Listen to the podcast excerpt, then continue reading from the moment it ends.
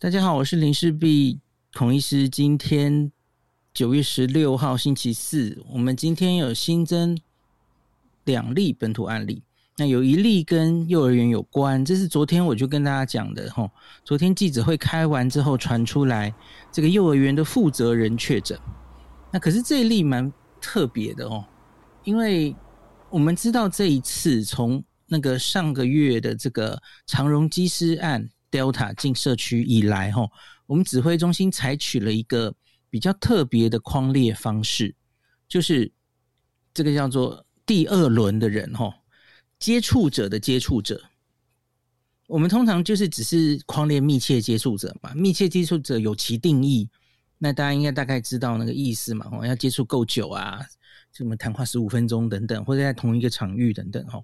当然，我们也有修正过这些定义哦。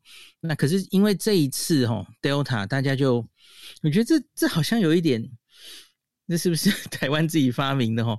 可是我觉得也蛮 make sense 的，就是它会有点预防性匡列啊，就是这些接触者的接触者，就是你要走在病毒的前面哦。那我记得阿中有一次在记者会上花了很多的时间解释这件事，那。现在我们怀疑是 Delta 的疫调都会这样超前部署哦，就是先框的接触者的接触者，就所谓的第二轮接触者。那万一这个第一轮接触者后来阳性的话，那这些第二轮接触者已经被框了哦，他已经被居隔了，居家隔离了，所以当然就是减少他传播的机会，跑得比病毒快，围堵的比较快，是这个意思啦哦。那所以今天确诊的这一位哈，七十几岁的。嗯、呃，这一位是这个托幼儿园的负责人，他其实是有中风过，所以他行动有点不便。那所以他其实通常也都是待在家里的哦。那他没有直接接触这一次所有确诊的这些儿童或是工作人员，已经确诊的是没有接触的。可是他有，我看新北好像有很快的说一句，他的家人好像。有在里面工作还是怎么样？总之是他有接触工作人员，那可是他没有直接接触人，那些人或是环境。那可是他的家好像就住在那个幼儿园的楼上，所以整个环境其实还是蛮，呃，是有可能其实是受到污染的啦吼。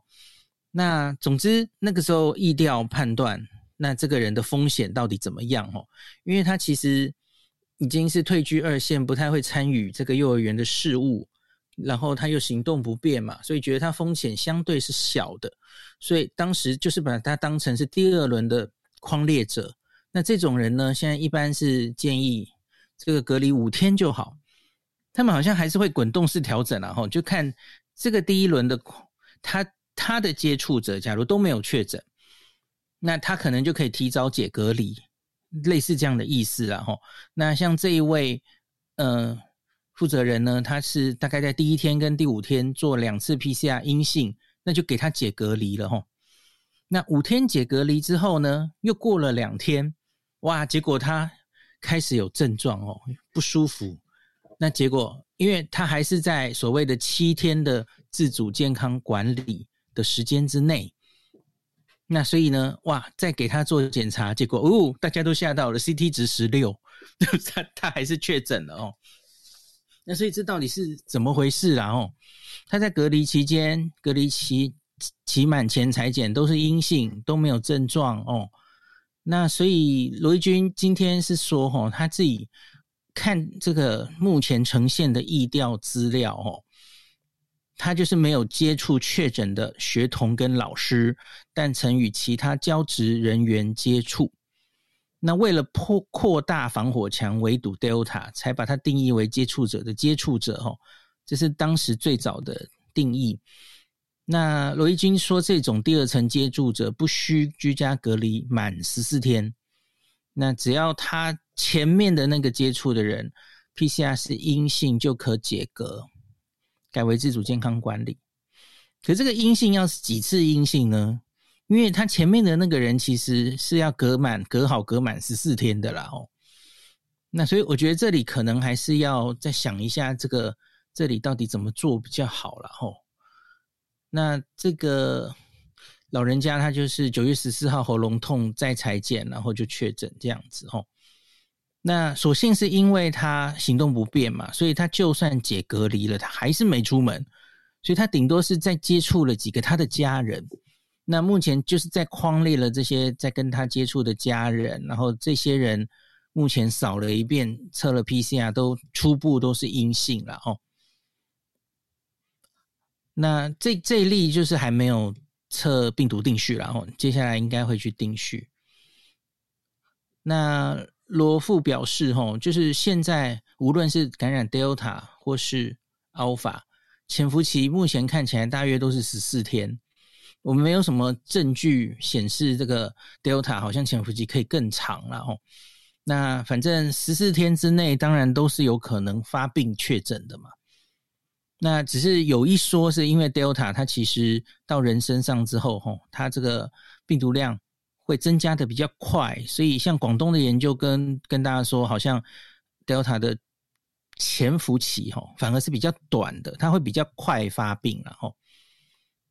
所以新加坡好像有为此改过他们的疫调嘛，吼，是不是十天就够了？吼，这些人不用关到十四天等等的，吼，这个上次记者会有问到，啊，可是我觉得学理上当然是有可能，像是罗富上次也有讲，就是我们现在也处理了蛮多的境外移入的 Delta，那罗富说，我们的确还是有看到入境之后大概十到十四天才捞到的有症状出来的 Delta，所以。有我们自己这个有数的经验哦，看起来还是可能发生在十到十四天啊哦，所以看样子这个居隔还是要十四天是蛮合合理的哦。好，那所以这这一例就是会让大家觉得，那到底他是怎么样被传染的哦？那罗富自己的推测是他会不会还是有可能是在我们开始。隔离他之前，就是在这个九月五号前，他其实在居隔居隔到家里之前，他已经感染了。那假如意调都是对的话，他会不会是从环境中得到病毒的？哈，九月五号嘛，吼，九月五号隔离，然后到现在十六号，其实也不过十一天，他当然可以还是在潜伏期中嘛。那可能是间接从这个环境感染的，那我也觉得这应该是比较合理的推测。那当然也不排除会不会其实疫调上还是有漏洞哦。他其实接触过谁，只是现在还没有没有好好回想或者好好意料到，这当然也是有可能嘛吼。好，所以这个就继续看会怎么变化下去了吼。所幸这一例大概应该是还好。他他反正就行动不便，没有怎么出门。我自己反而比较担心的是昨天提到的那位哦，桃园机场的那位员工。那今天新北市有再宣布多一点他在新北市的足迹哦。那我就再姑且念一下，跟大家讲一下哦。但是我好像没有看到台北有公布足迹，除了那个一兰拉面之外。我不知道为什么哦，今天台北记者会我有去瞄一眼，好像没看到。那那个新北记者会上好像也没有公布，他是我后来在这个新闻稿有发哦，我也觉得怪怪的，是不是意调是比较晚出来哦？我现在看到中央社是今天晚上六点才公布了这位呃桃勤确诊员工新北的足迹，那说他是在这个九月十号。他有去新庄老街的早市上午，然后十一月十一点五十，他是去全家便利商店新庄的武庙店。那下午一点四十九，全家新庄新丰店。那最后晚上是去好事多新庄店，哦，四点五十八分以后去好事多。所以九月十号发生的哦，请这个新北市的朋友们，大家告诉大家哦，假如有这样重叠的足迹。